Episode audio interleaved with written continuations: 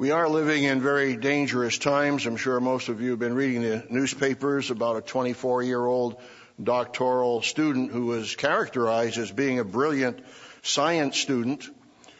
And he went haywire at midnight during a premiere of a Batman movie in Aurora, Colorado.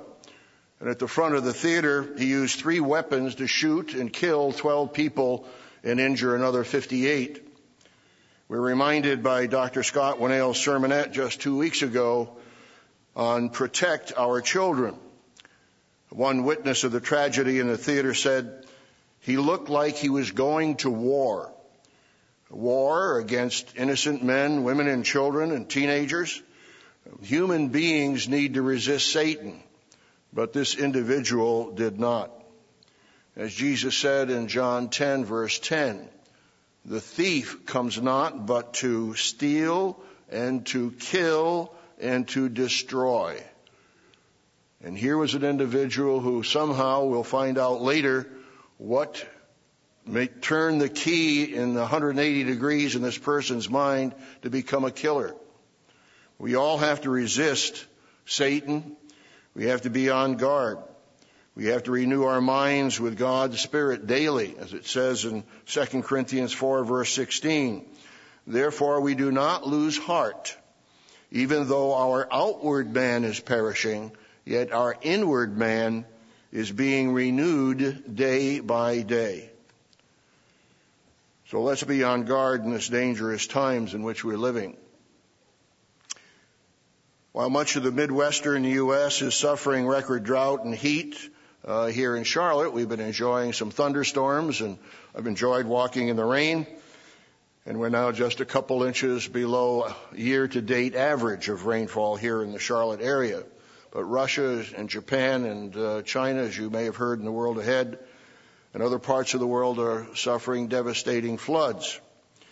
God uses severe weather to get our attention at times. But what will it take for nations to heed God's warnings? Will some nations and peoples repent and change and respond to those warnings? Let's turn to Amos, the fourth chapter, Amos 4. God said that he would cause it to rain on one city and then not on another. And so there will be alternating floods and droughts. Here in Amos 4 verse 7. God says through the prophet Amos, I also withheld rain from you when there were still three months to the harvest. You've seen the photos in the newspapers of the dried up cornfields in the Midwest. I made it rain on one city. I withheld rain from another city. One part was rained upon, and where it did not rain, the part withered. So two or three cities wandered to another city to drink water, but they were not satisfied. Yet you have not returned to me, says the Lord. So even when God sends warnings, people will not respond. He said, yet you have not returned to me, says the eternal. He uses that same expression here in verse 6, giving cleanness of teeth. These will happen in the future and happening in Sudan and other parts of Africa and other parts of the world. Then later on in verse uh, 9, the end of verse 9, yet you have not returned to me, says the Lord. And then a plague, verse 10, yet you have not returned to me, says the eternal. Verse 11, yet you have not returned to me, says the eternal. So God is sending warning after warning after warning, saying, look people, you need to change. You need to respond. When will you get the message? When will you change? We have a responsibility, and God's church and work have been giving that warning to our nations for decades. God is patient, and He continues to give warning after warning through weather, through wars, earthquakes, tsunamis, disease epidemics, and other means. Yet it seems that hard-headed, stiff-necked people will not take the hint. So what does God say then? Verse 12, of Amos 4.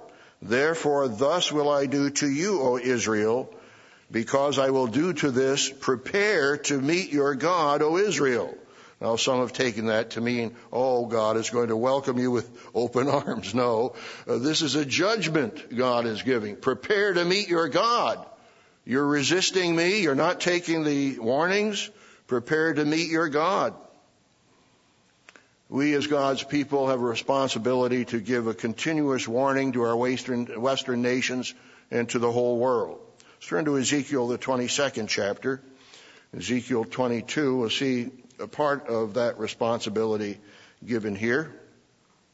Ezekiel 22, starting with verse 29. God indicts Israel for its sins. The people of the land have used oppressions, committed robbery, and mistreated the poor and needy, and they wrongfully oppressed the stranger. So I sought for a man among them who would make a wall and stand in the gap before me on behalf of the land that I should not destroy it. But I found none. Were there any leaders in Israel that would plead with God? No, please withhold your judgment. We will change. We will repent. No, there were no such leaders. Therefore, I have poured out my indignation on them. I have consumed them with the fire of my wrath, and I have recompensed their deeds on their own heads, says the Lord eternal. By the way, I mentioned throughout the book of Ezekiel, uh, the print here is small caps, God, G-O-D, at the end of verse 31. That's the tetragrammaton, uh, the Yahweh uh, term, so it should be read not eternal God, this should be read Lord eternal throughout the whole book of Ezekiel. When you find the small uh, capital L-O-R-D, but it's small letters O-R-D, which is Adonai, so it's Adonai Yahweh, would, should be read uh, Lord eternal throughout the book of Ezekiel. But God gave that warning. We have a textbook for Living University in uh, one of our classes called Encountering the Old Testament. It makes this comment about standing in the gap. Ezekiel depicted God's people as a nation of uncleanness. He condemned prophets and priests alike for leading the people astray. The nation's sins grew worse and worse.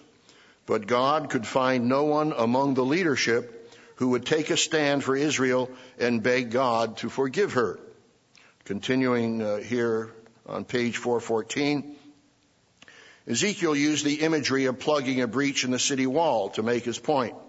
When an enemy comes against a walled city, it must find a way to penetrate the wall. If the army succeeds in doing so, those defending the city must stop the advance or the city will fall. Brave men must answer the call to stand in the gap. But God could find no one to defend Jerusalem from his judgment, prophet, priest, or prince. So, brethren, God wants us, His people, to stand in the gap. He wants us to stand up for His commandments, His righteousness, His truth, and His way of life.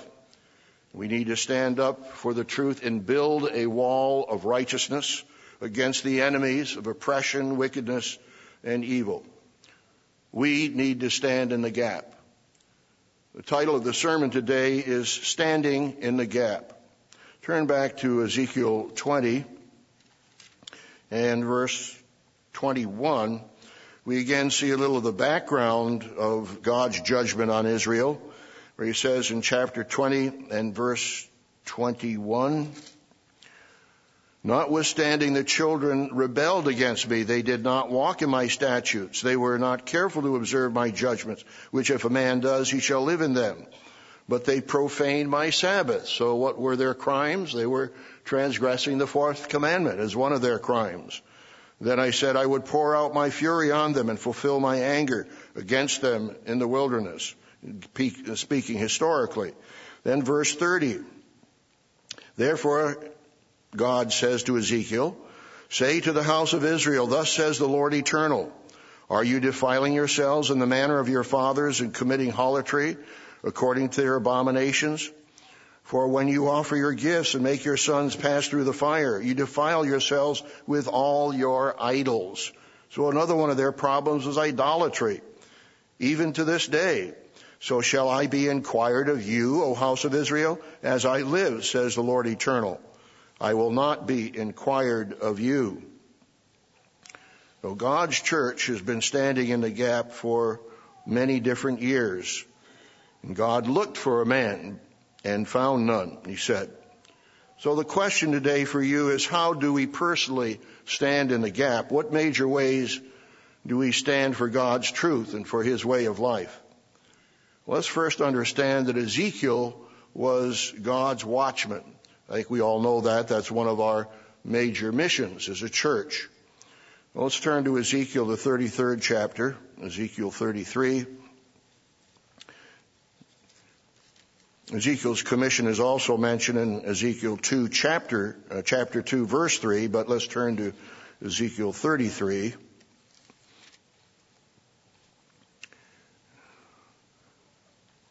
And of course he have the mission given to him in verse 3, Ezekiel 33. The responsibility of a watchman when he sees the sword coming upon the land, if he blows the trumpet and warns the people, then whoever hears the sound of the trumpet and does not take warning, if the sword comes and takes him away, his blood shall be on his own head. He heard the sound of the trumpet, but he did not take warning.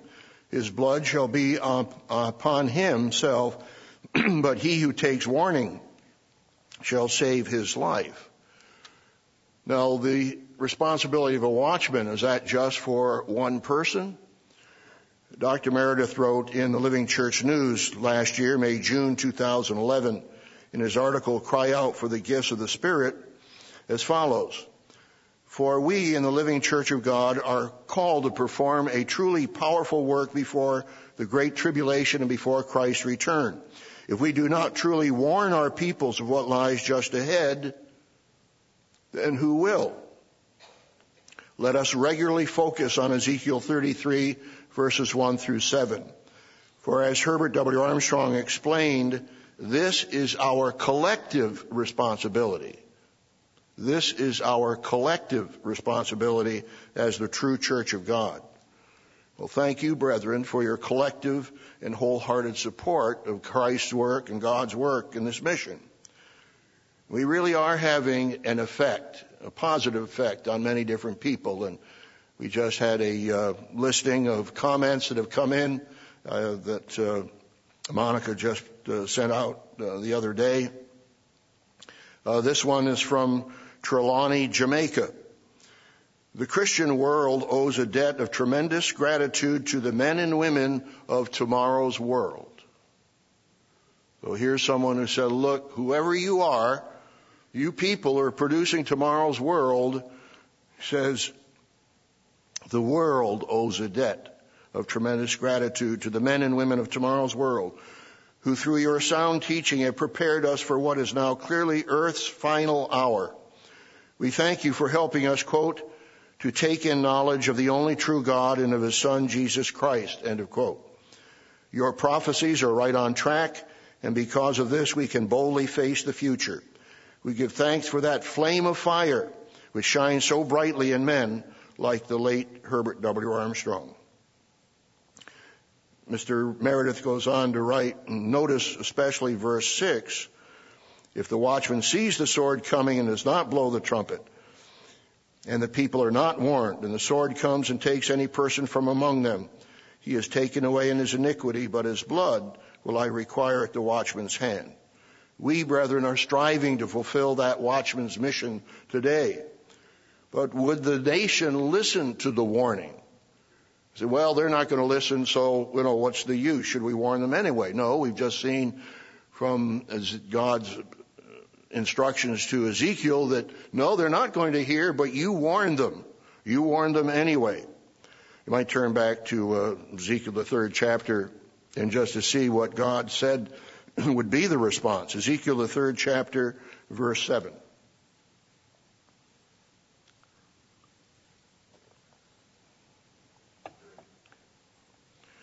Will they listen? Ezekiel 3, uh, verse 7. But the house of Israel will not listen to you because they will not listen to me. For all the house of Israel are impudent, impudent and hard-hearted. Behold, I have made your face strong against their faces and your forehead strong against their foreheads. Like an adamant stone, harder than flint, I have made your forehead. Do not be afraid of them, nor be dismayed at their looks, though they are a rebellious house. So God told Ezekiel to go to the house of Israel and warn them. But at the time that God told him to do this, the ten tribe house of Israel had already been in captivity for about 120 years. I hope you've read our booklet on the United States and Great Britain and prophecy. Uh, Mr. John Ogwyn writes on page six under the Ezekiel's commission, writes the following, quote, Notice that Ezekiel's commission set him as a watchman not to his own people, the house of Judah, but to the northern ten tribes of the house of Israel. Judah was then only partially in captivity. The destruction of Jerusalem itself lay several years in the future. But the house of Israel had been transported into a strange land, hundreds of miles from Ezekiel, more than 120 years before. What would be the point of warning these people already captive of impending invasion and captivity? Mr. Ogwyn concludes, clearly, Ezekiel's message was not for the Israel of his day. God was not more than a century later in warning them of a future punishment. He wasn't a hundred years late. That would make no sense at all. Besides, Ezekiel never had a chance to deliver his message in person to the house of Israel. We thus can see that his message was for the end time and was written down and preserved for delivery by God's faithful servants today. And that's from page six of the United States and Great Britain in prophecy. Again, how can we stand in the gap? What major ways do we stand up for God's truth and way of life? The remainder of the sermon, I want to give you three ways that we stand in the gap. Number one, we must be men and women of strong spiritual character, godly examples to the world. And I'll repeat these as we go through them. Number two, we must preach the gospel of the kingdom of God as a witness and warn our Western nations of the coming tribulation. And number three, we stand in the gap as intercessors. We pray for our nations, our leaders, and our people with intercessory prayer. So first, let's take a look at godly examples. Matthew, the fifth chapter, if you'll turn there. We must be men and women of strong spiritual character, godly examples to the world is a key way that we stand in the gap. Matthew, the fifth chapter, starting with verse 13. You are the salt of the earth. But if the salt loses its flavor, how shall it be seasoned? It is then good for nothing but to be thrown out and trampled underfoot by men. So we're the salt of the earth. Uh, we had some uh, soup the other night, and my wife asked me, "Well, how's the soup?" I said, "Well, um, it could use some salt." So you are the salt of the earth. It does add something, a spice of life. It's also a preservative. Verse 14, you are the light of the world. A city that is set on a hill cannot be hidden, nor do they light a lamp and put it under a basket, but on a lampstand, and it gives light to all who are in the house. Let your light so shine before men, that they may see your good works and glorify your Father in heaven. One of the sevenfold mission statements I mentioned in a recent sermon was mission number four that Dr. Meredith outlined was, quote, be examples to the church of God and to the world of Christ's way of life. That's one of our mission statements. Be examples to the church of God and to the world of Christ's way of life. Salt is a preservative. It adds taste and spice to life. Uh, Jesus said in Mark 9 and verse 50, have salt in yourselves and have peace one with another. You read through, of course, the Sermon on the Mount, and you find the core of a spiritual application of the Ten Commandments and of God's way of life. John R.W. Stott, in his commentary on the Sermon on the Mount, page 68, mentions this. Quote, a Christian's character is described in the Beatitudes And a Christian's influence, as defined in the salt and light metaphor, metaphors, are organically related to one another. Our influence depends on our character, but the Beatitudes set an extremely high and exacting standard. Setting examples to the world, we have a high standard. And sometimes we look to the world for examples of fine character or strong characteristics that we may want to emulate or to follow. I just know some of you have heroes. They may not be heroes as such, but you you follow their careers. Maybe in the past, Michael Jordan and uh, maybe Venus Williams uh, or Serena Williams, uh, tennis stars for the United States, or uh, Tiger Woods. Of course, with the Olympics coming up in uh, in August in uh, London. And of course, they're going to have to be careful of terrorism and attacks there with already admitted poor security arrangements. But from Jamaica, where uh, I gave a TWSP in January, uh, Usain Bolt is the uh, world's fastest runner for the 100 meter. Uh, he had a colleague that just beat him uh, here recently. But we may look to some of these men and women, musicians, movie stars, businessmen, polit- politicians. I don't know if we looked at politicians so much, for example, military leaders, statesmen. But we want to follow, of course, Christ's example. Let's turn to Matthew 4, or Matthew 5, just turn back a page perhaps. Matthew 4 and verse 19. And Jesus said to his disciples, Follow me and I will make you fishers of men. They immediately left their nets and followed him. So we have to follow Christ daily. Uh, John 10:27 says, "My sheep hear my voice, and I know them, and they follow me." So we have an example to follow. And at the same time, we have to set an example to others. Jesus said in John 14:6, I am the way, the truth, and the life. We treasure the truth, we obey the truth, and we live the truth. That's how we stand in the gap. Some former church members misapplied the scripture of standing in the gap. They followed dissidents who fell away from the truth, saying that they were standing in the gap when there was no gap and they were building, as Ezekiel refers to it, untempered, mortared walls. I won't uh, turn there right now, but they were building walls and plastering them with untempered mortar. That's in Ezekiel 13, verses 1 through 16. Uh, I'll just read Ezekiel 22, verse 28. We had read verses 29 earlier. Her prophets plastered them with untempered mortar seeing false visions and divining lies for them, saying, Thus says the Lord eternal, when the eternal had not spoken.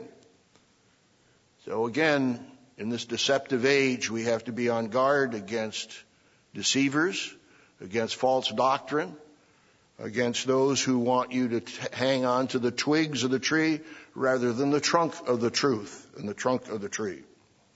Uh, Jesus said in John 8 verse 31, if you abide in my word, you are my disciples indeed. So we have to make sure that we are reading the Bible every day. Have you read the Bible yet since sunset?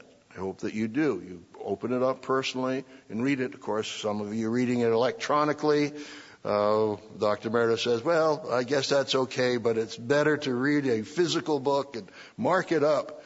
I guess you could mark your electronic copy somehow, but it's, it's better to have that organic connection. Read your Bible, mark it up. I've been reading through the NRSV and Kings and Chronicles. It's just a whole new section and marking as I go. And it helps you to have that contact. So Jesus said, if you abide in my word, you are my disciples indeed. You shall know the truth and the truth shall make you free. God's people, true Christians, must be men and women of integrity. It's a major key of being a godly example. But what scripture would you turn to to determine integrity? Well, Psalm 15 certainly is one of those scriptures that would describe the character that we should have and to reflect the characteristic of integrity. Psalm 15. Eternal, who may abide in your tabernacle? Who may dwell in your holy hill? He who walks uprightly and works righteousness and speaks the, the truth in his heart. He who does not backbite with his tongue.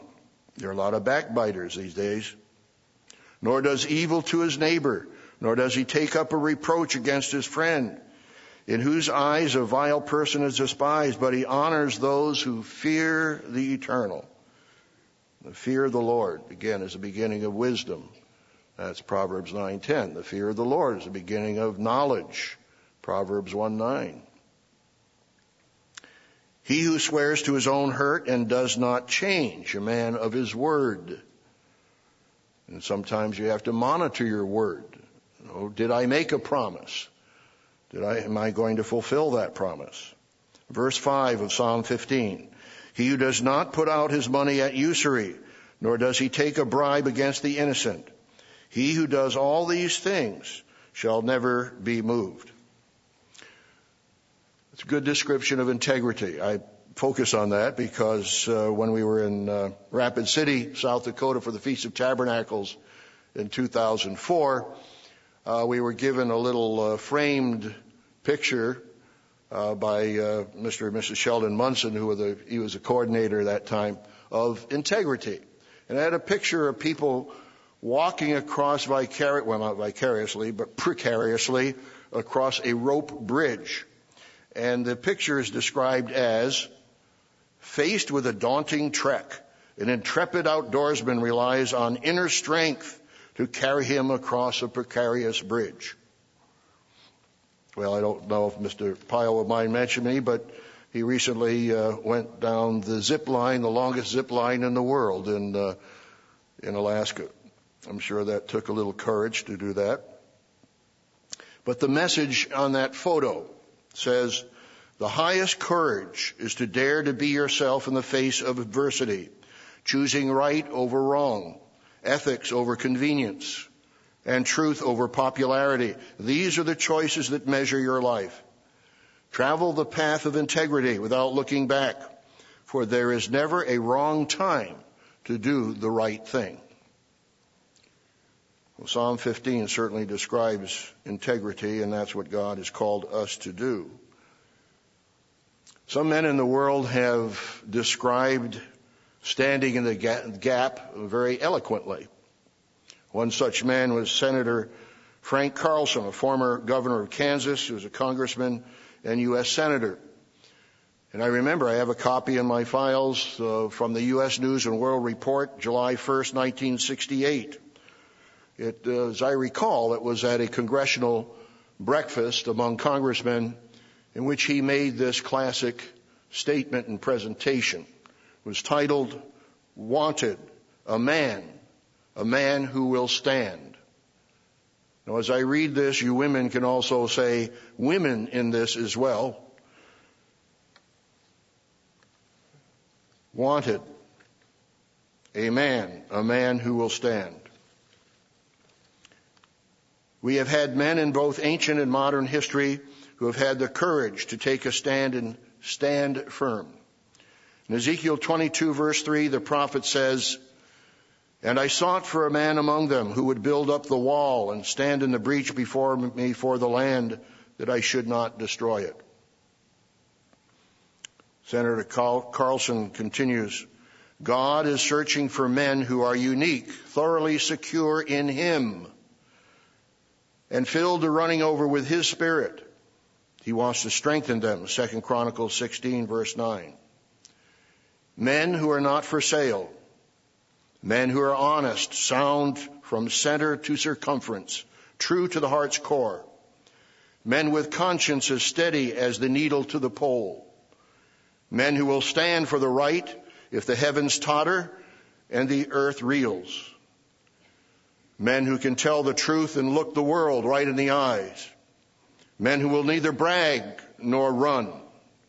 men who will neither flag nor flinch, men who can have courage without shouting it, men in whom the courage of everlasting life runs still, deep and strong, men who know their message and tell it, men who know their place and fill it, men who know their business and attend to it, men who will not lie, shirk, or dodge, men who are not too lazy to work nor too proud to be poor, men who are willing to eat what they have earned and wear what they have paid for, men who are not ashamed to say no with emphasis, and who are not ashamed to say, I can't afford it.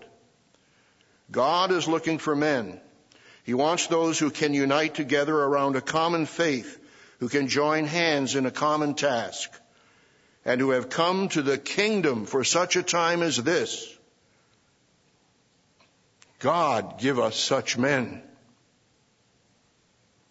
God has given us such men and women, and it's called the Church of God. It's God's faithful, genuine, converted, deeply dedicated men and women. God has given us such men, but we need more men and women. Senator Carlson didn't know it at the time, but you and I are called to fulfill that mission.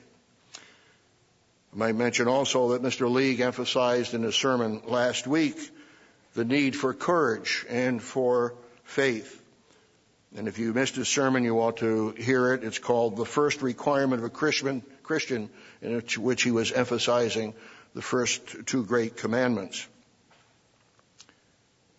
So God is looking for those who will stand in the gap. We have uh, several sermons on this particular point of godly examples. Number 137, the power of example. Number 555, stand for the truth. And number 615, I believe by Mr. League, who will stand? So one major way of standing the gap is to be examples to the church of God and to the world and of Christ's way of life. We must live as men and women of faith, men and women of integrity, and we must be godly examples in an ungodly world. A second way of standing in the gap is to preach and warn. We must preach the gospel of the kingdom of God as a witness and warn our Western nations of the coming great tribulation. Turn to Matthew 24. You're all familiar with that. You know that by heart. Matthew 24 and verse 14, Christ is giving a prophecy for the end time. And this gospel of the kingdom will be preached in all the world as a witness to all the nations and then the end will come. Of course, he gives us an exhortation in the previous verse, but he who endures to the end shall be saved. That sixth law of success of perseverance. Let's turn to Revelation, the third chapter, Revelation 3. We preach on our responsibilities to fulfill these missions, but it's always good to review them verse 7 of Revelation 3.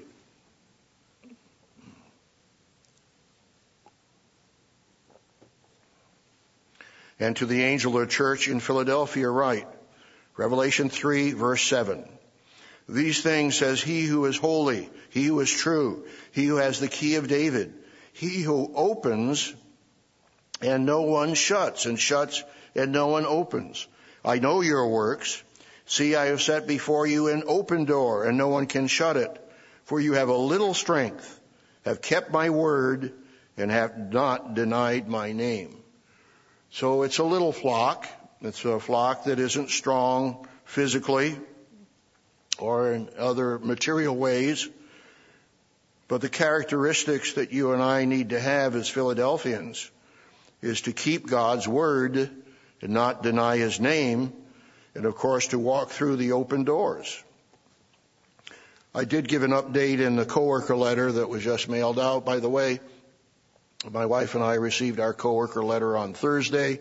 Uh, how many of you received the uh, coworker letter? See your hands. Okay, good. Looks like about 70.3%. Very good. So I did give a, an update, but I do want to review some of those statistics because it's very, very encouraging to realize that we on July 10th at 6:30 in the morning, Tuesday morning, went on BET, Black Entertainment Network, which reaches 80 million television households. And we also, as Mr. Pyle reports, are now in North America, reaching 116 million of the 127 million television households in North America, or 91% of the television households in North America. So that's very encouraging. Of course, we're on and have been on WGN, CW Plus, uh, Ion Network. We're on the uh, channel in Hong Kong going into China. And then, just after I'd written the coworker letter, we hadn't had a confirmation, but uh, Mr. Pyle confirmed that last Tuesday after we'd written the letter that we are now going to begin on the church channel Saturday night, August 4th at 10:30 p.m. The church channel is a sub sub channel of uh, TBN, Trinity Broadcast Network, and it reaches 60 million in the United States, but it also reaches 120 million in Europe, the Middle East, Western Russia, and North Africa. So that's very encouraging, and that network just added another 325,000 television households in the Philippines. And we've not really been reaching the Philippines uh, through media very effectively, so that's very encouraging. That begins Saturday night, August 4th at 10:30, 2012. In this case, the sermon is heard in 2013. And also, of course, I mentioned the matter of uh, in the coworker letter about the Apple iStore. I'll just read from the letter. We are pleased to announce that users of Apple iPad, iPhone, and iPod touch devices can now download Living Church of God booklets from the Apple iBookstore. You can find the booklets by title, author, category, download them absolutely free of charge for viewing them with iBooks with the iBooks app. So Dr. Fall's booklet on successful parenting became the second most popular booklet in a very short period of time in the section for free books on the subject of parenting. Then other popular booklets were Dr. Meredith's Christian Baptism and Mr. Ogwyn's Revelation, the Mystery Unveiled. And at this point in time, I, we're up to about 17, uh, that is, bookstores in 17 of the 32 country-specific iBookstores uh, have downloaded our free booklets of people who've gone to those particular bookstores. The other area that uh, we mentioned in the uh, coworker letter is Roku. Uh, Mr. Wyatt Ciesielka has been working with that, and uh, we appreciate the hard work that Mr. Tom Bach has been doing to make all of these high definition programs to go on Roku. Roku is a device that you attach to your television set, and since early June, more than 6,000 households around the world have installed the Tomorrow's World Roku channel, with hundreds more installing it every week. Roku allows us to bring high definition video of our telecasts in English, French, and Spanish, even to those who do not have over the air cable access to our program. So we want you, if you can, to join Tomorrow's World Roku channel. And if you can give it a five star rating, that will increase its popularity and potential for reaching many more thousands with a true gospel. And another media outlook for preaching the gospel is Twitter. Uh, Mr. Ciesielka reports in another exciting milestone, Tomorrow's World Twitter account now has more than 15,000 followers. And then, of course, there are the special presentations, the Tomorrow's World special presentations. Uh, we have nine this weekend. Uh, Dr. Winnail just gave one in Auckland, New Zealand, and uh, was scheduled to give one in Adelaide, which I presume he's already given since they're almost a, a day in, in, advance of us, many hours ahead of us in time. And of course, you can look at the back of the church bulletin. Uh, here's today's church bulletin, and on the back you have all the special presentations. Uh, Dr. Fall will be giving the follow up to Mr. Rod McNair's uh, special presentation last week, today in Sacramento, California, tomorrow in Reno.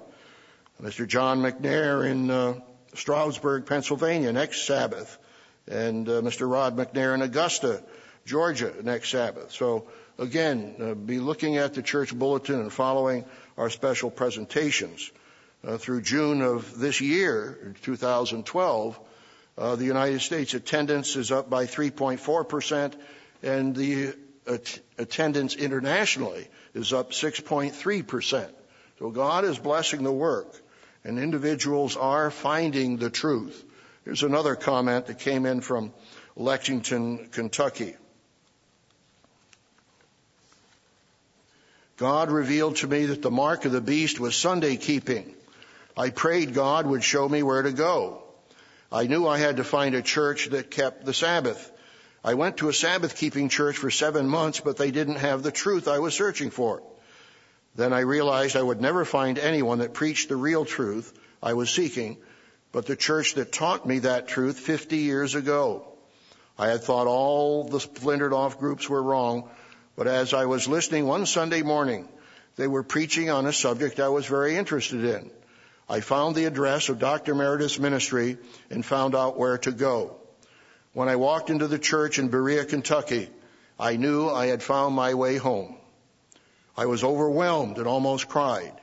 Here were all old friends whom I had known before, and they welcomed me with open arms.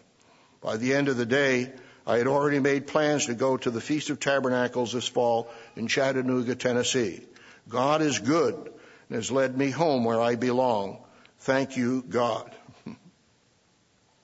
and here's another one uh, from Conyers, uh, Georgia. Of course, we have not only the telecast and social media, but we have tomorrow's World Magazine and the booklets.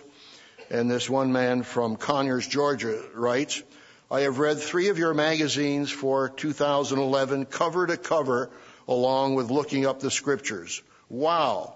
I've been blown away. In fact, I'd love to be placed on your subscription list in order to have my own magazine. Thank you for your present and future help in assisting me with my growth, knowledge, and appreciation for God's true spoken word. So a second way of standing in the gap is to preach, warn, and witness. And Christ is opening major doors for preaching the gospel through television, the internet, and social media and through numerous special presentations. So keep praying for more laborers in the harvest, which I encourage you to do frequently. And you know that scripture, Matthew 9 verses 37 and 38. The harvest is plenteous, but the laborers are few. Pray therefore that the Lord of the harvest will send more laborers into the harvest. I know many of you have been doing that, and we're thankful for those who are joining the group that God is calling and helping us to do the work and fulfill the mission. So thank you, brethren and friends around the world, for your part in standing in the gap. The third way of standing the gap is to diligently pray intercessory prayers. Uh, most commentaries, when they refer to Ezekiel standing in the gap, refer to someone standing as interceding for people, as did Abraham when he pleaded with the Lord to spare Sodom and Gomorrah. If there were at least ten righteous people, where there, with, obviously there weren't, so God had to send angels to get Lot and his family out of the out of the place. But Abraham interceded. Moses interceded. We may read a section of that scripture. And Aaron interceded for the people as well. Here's just a, a sample of one commentary, uh, Jamieson Fausset Brown commentary on the uh, subject of standing in the gap. That is the breach, uh, Psalm 106 verse 23. Image for interceding between the people and God, as Abraham did, Genesis 20 verse 7, and Moses, Exodus 32 verse 11, and Aaron, who stood between the dead and the living, and the plague was stayed. Number 16, number 16, verse 48. What I, I read that scripture before, and just a dramatic illustration of intercession. Here this plague was taking place and Moses told Aaron, run out there with a censer and stand between the living and the dead. And it plagued, it stopped the plague. He interceded, came between the plague and the living people, and the plague was stopped. It's one way of, of interceding. But 1 Timothy 2 gives us our responsibility of interceding in prayer. 1 Timothy, the second chapter. It's very unusual. I haven't even looked at my watch. Okay, a little time there. Good. Got a couple hours more. 1 Timothy 2.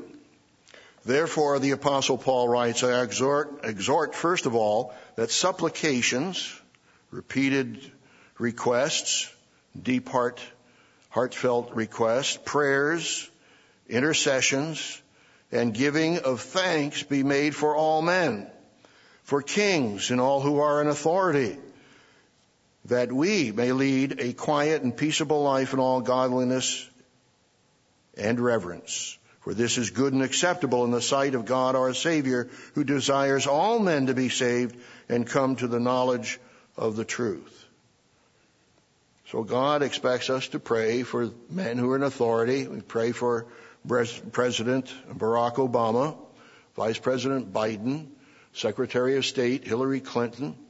Uh, we in North Carolina pray for Governor Beverly Perdue.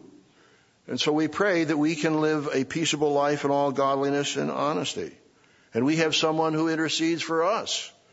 Well, let's turn back there Hebrews, the seventh chapter, Hebrews 7. And what an encouragement this is, one of the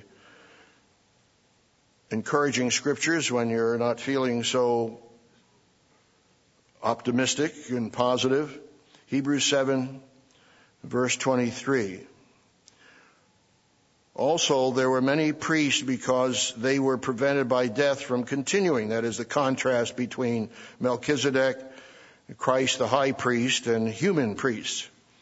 Verse 24, but he, because he continues forever, as an unchangeable priesthood. Therefore, he is also able to save to the uttermost those who come to God through him, since he, that is Christ our high priest, always lives to make intercession for them. You have a great high priest. You need to thank God for Christ as your high priest because he knows what you're going through. He knows what it's like to be betrayed. He knows what it's like to be in severe, extreme pain. He knows the frustrations of human nature and the downward pulls. He was tempted in all point, uh, points like we were, but yet without sin. You have a great high priest who intercedes for you. Now, when Ezekiel was writing and God is saying there's no one there to stand in the gap, there have been some in the past government leaders who have stood in the gap, who have interceded and asked God to deliver their nation. Abraham Lincoln was one of those. You've read some of his proclamations before, but this was the proclamation of April 30th, 1863 a day of national humili- humiliation, fasting, and prayer in the United States of America. Whereas the Senate of the United States, devoutly recognizing the supreme authority and just government of Almighty God, and we just stop there, as I pointed out before. Would the Senate today say such a thing? If it can't, where are we in relation to God and to the hope that we'll be delivered from our problems nationally? Whereas the Senate of the United States, devoutly recognizing the supreme authority and just government of Almighty God in all the affairs of men and nations, has by a resolution required the President to designate and set apart a day for national prayer and humiliation. And whereas it is the duty of nations as well as of men to owe their dependence upon the overruling power of God, to confess their sins and transgressions in humble sorrow, yet with assured hope that genuine repentance will lead to mercy and pardon, and to recognize the sublime truth announced in the Holy Scriptures and proven by all history that those nations only are blessed whose God is the Lord. What a remarkable preamble to this proclamation. I'd like to put it in blazing lights in front of Congress. And here, Congress, would you please read this? He goes on to say, We have been the recipients of the choicest bounties of heaven. We have been preserved these many years in peace and prosperity. We have grown in numbers, wealth, and power as no other nation has ever grown. But we have forgotten God. We have forgotten the gracious hand which preserved us in peace and multiplied and enriched and strengthened us. And we have vainly imagined in the deceitfulness of our hearts that all these blessings were produced by some superior wisdom and virtue of our own.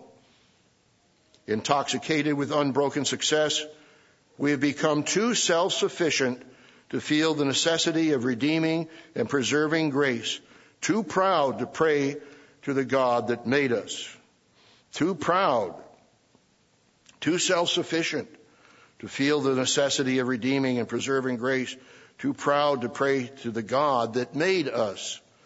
It behooves us then to humble ourselves before the offended power, power capitalized, to confess our national sins and to pray for clemency and forgiveness. Well, God did preserve the nation through its terrible time of the Civil War, but it was a time of a petition by the Senate and by the President of the United States for God's intervention for the people and for the nation. We know the case of Jonah. Nineveh believed God and proclaimed a fast and put on sackcloth from the greatest to the least of them. That's Jonah 3 and verse 5. The only example that we have of a nation responding, to one of God's prophets, in repenting. God delayed the evil that he was going to bring upon them in the judgment. Moses interceded for the people, and you wonder why would Moses ever intercede for these complaining, murmuring, hard-necked, stiff-necked people? Turn back to Deuteronomy, the ninth chapter, the classic example of intercessory prayer. Deuteronomy, the ninth chapter.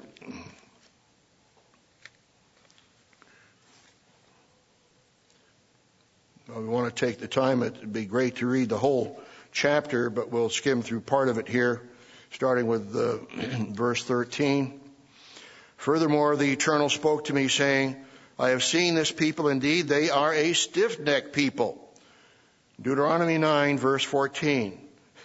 God says to Moses, let me alone that I may destroy them and blot out their name from under heaven, and I will make of you a nation mightier and greater than they. What would you say? Yes, Lord.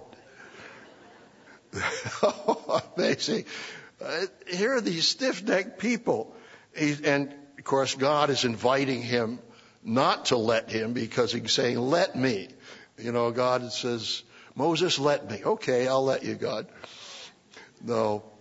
Moses intervened for the people. So I turned and came down from the mountain, and the mountain burned with fire, with the two tablets of the covenant were in my two hands. And I looked, and behold, you had sinned against the eternal your God, made yourselves a molded calf.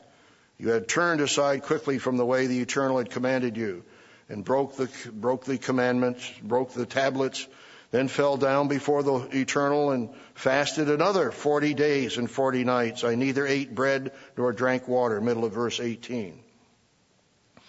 He said the Lord was angry with Aaron, verse 20, and would have destroyed him. So I prayed for Aaron. So he gave an intercessory prayer and saved Aaron's life for that matter. Verse 25, thus I prostrated myself before the eternal. Forty days and forty nights I kept prostrating myself because the eternal had said he would destroy you. Have you ever prostrated yourself? That means lying flat on the ground, flat on the floor, your face flat on the ground. You might want to consider that if you haven't. Of course, we can pray standing up, walking, sitting, in bed. Of course, mainly praying on our knees if you don't have arthritis. But what did Moses do? Verse 26. Therefore I prayed to the eternal and said, O Lord eternal, do not destroy your people and your inheritance, whom you have redeemed through your greatness, whom you have brought out of Egypt with a mighty hand. Remember your servants, Abraham, Isaac, and Jacob. Do not look on the stubbornness of this people or on their wickedness or their sin. That sounds almost hard to do. Don't look on their, their wickedness and their sin. Lest the land from which you brought us out say, should say, because the Lord was not able to bring them to the land which he promised them, and because he hated them, he has brought them out to kill them in the wilderness. Yet they are your people and your inheritance, whom you brought out by your mighty power and your outstretched hand. So Moses stood in the gap for hard-headed, stiff-necked people. And there will become a time in the future, we have already, at times of tragedy, times of challenge, given prayers of intercession. But let's turn to Joel the second chapter. Joel, the second chapter, and this is the context. It's the day of the Lord, the end time. Of course, there have been types of the day of the Lord historically when God brought judgments on various nations. But he says here in Joel, the second chapter, Joel 2 and verse 16. Gather the people, sanctify the congregation, assemble the elders, gather the children and nursing babies. Let the bridegroom go out from his chamber and the bride from her dressing room. Let the priests who minister to the eternal weep between the porch and the altar. Let them say, spare your people, O Lord. I've done that times, time and time again when we're going through disruptions in the church and splits. Spare your people, O Lord. I hope you prayed that. We will be praying that in the future when we face even greater challenges and disruptions. We pray not in the church, but other external disruptions. And do not give your heritage to your reproach that the nations should rule over them. Why should they say among the peoples, where is your God? Of course, he says that you need to turn to me, verse 12, with all your heart, with fasting, with weeping and mourning. Rend your hearts and not your garments. Return to the eternal your God, for he is gracious and merciful, slow to anger and of great kindness, and relents from doing harm. So God will intervene for us. Those are some examples of intercessions. We had a uh, commentary by Mr. Mark Arsenault, an elder up in our Mississauga office in Canada, near Toronto, uh, who wrote a commentary on our website Saturday, December 17th, 2011. Are You Standing in the Gap was the title of Mr. Arsenault's commentary. He writes, Today, Jesus Christ stands in the gap for us as our intercessor and great high priest. Are we willing to stand in the gap for our brethren who are suffering? James tells us the prayer of the faithful avails much. James 5 verse 16. Paul reminds us in 1 Timothy 2:1, therefore I exhort first of all that supplications, prayers, intercessions and giving of thanks be made for all men. As we think of those around us who are suffering serious illnesses, Mr. Arsenault writes, are we offering our fervent and impassioned prayers of intercession with every fiber of our being?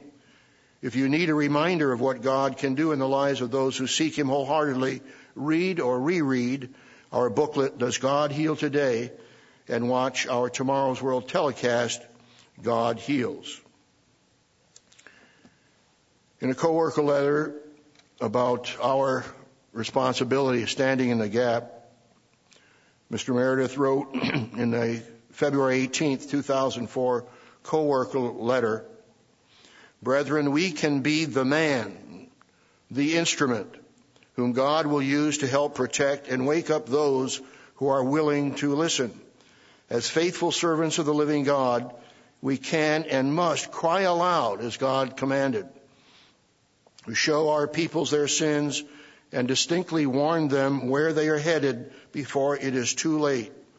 By opening our minds and helping us in this work to understand, God is clearly setting before us this priceless opportunity and privilege. So a third way of standing in the gap is intercessory prayer. God has called us to train as kings and priests.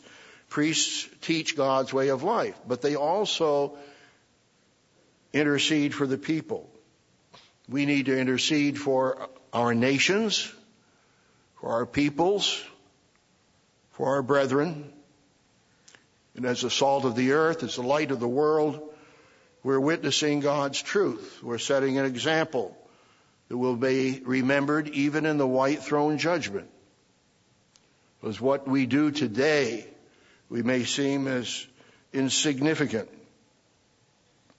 But dozens, thousands, maybe millions in the white throne judgment will be told of your prayer that God heard because of your prayer blessed those individuals or groups of people. So what we do today has lasting value, lasting effect, eternal effect. God will be able to tell those in the white throne judgment that He blessed them because of your standing in the gap, because of your prayers. That is, if you have the faith to believe that God does hear your intercessory prayer.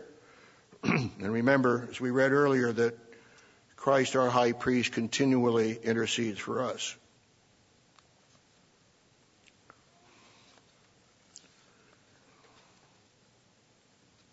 You'll turn to Matthew, the 24th chapter, Matthew 24.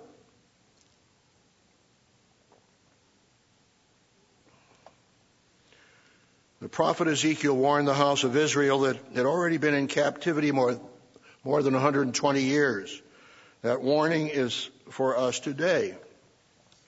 God looked for leaders to stand in the gap and he found none. But we as God's church are called to stand in the gap.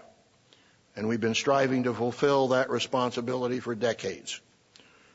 As time moves closer to the kingdom of God and the seventh trumpet announcement, we can be men and women who stand in the gap.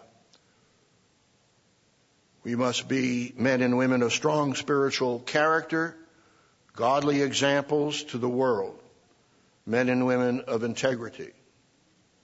We must preach the gospel of the kingdom of God as a witness and warn the nations of the coming great tribulation. We must preach, warn, and witness. And we must pray for our nations, for our leaders, for our people with intercessory prayer. We must stand in the gap with our prayers. well, how do we know that God's church is succeeding in its mission? Well, Jesus promised in Matthew 16, 18 that the gates of hell would never prevail against God's church. It's vibrant, it's alive, it's doing His work. And Christ is alive, and He's working through converted men and women who are standing in the gap. Many are being turned to righteousness. And Jesus said in Matthew, the 24th chapter, that unless there were an elect, there would no flesh, no life be left alive.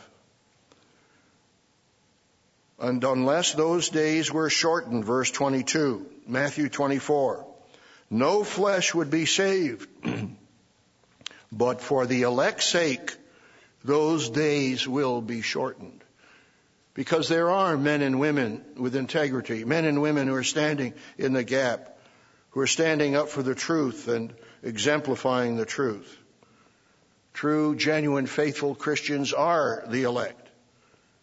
So brethren, thank God that He is using people who are the salt of the earth, the light of the world. He's using people to be godly examples that are preaching, warning, and witnessing. They're standing in the gap with your prayers, our prayers, all of our prayers. Senator Carlson once stated, God is looking for men. He wants those who can unite together about a common faith, who can join hands in a common task, and who have come to the kingdom for such a time as this. God give us such men. Brethren, God is looking for men and women to stand in the gap. We've all accepted that responsibility. So let's fulfill that responsibility with faith, confidence, and courage. Let's all stand in the gap.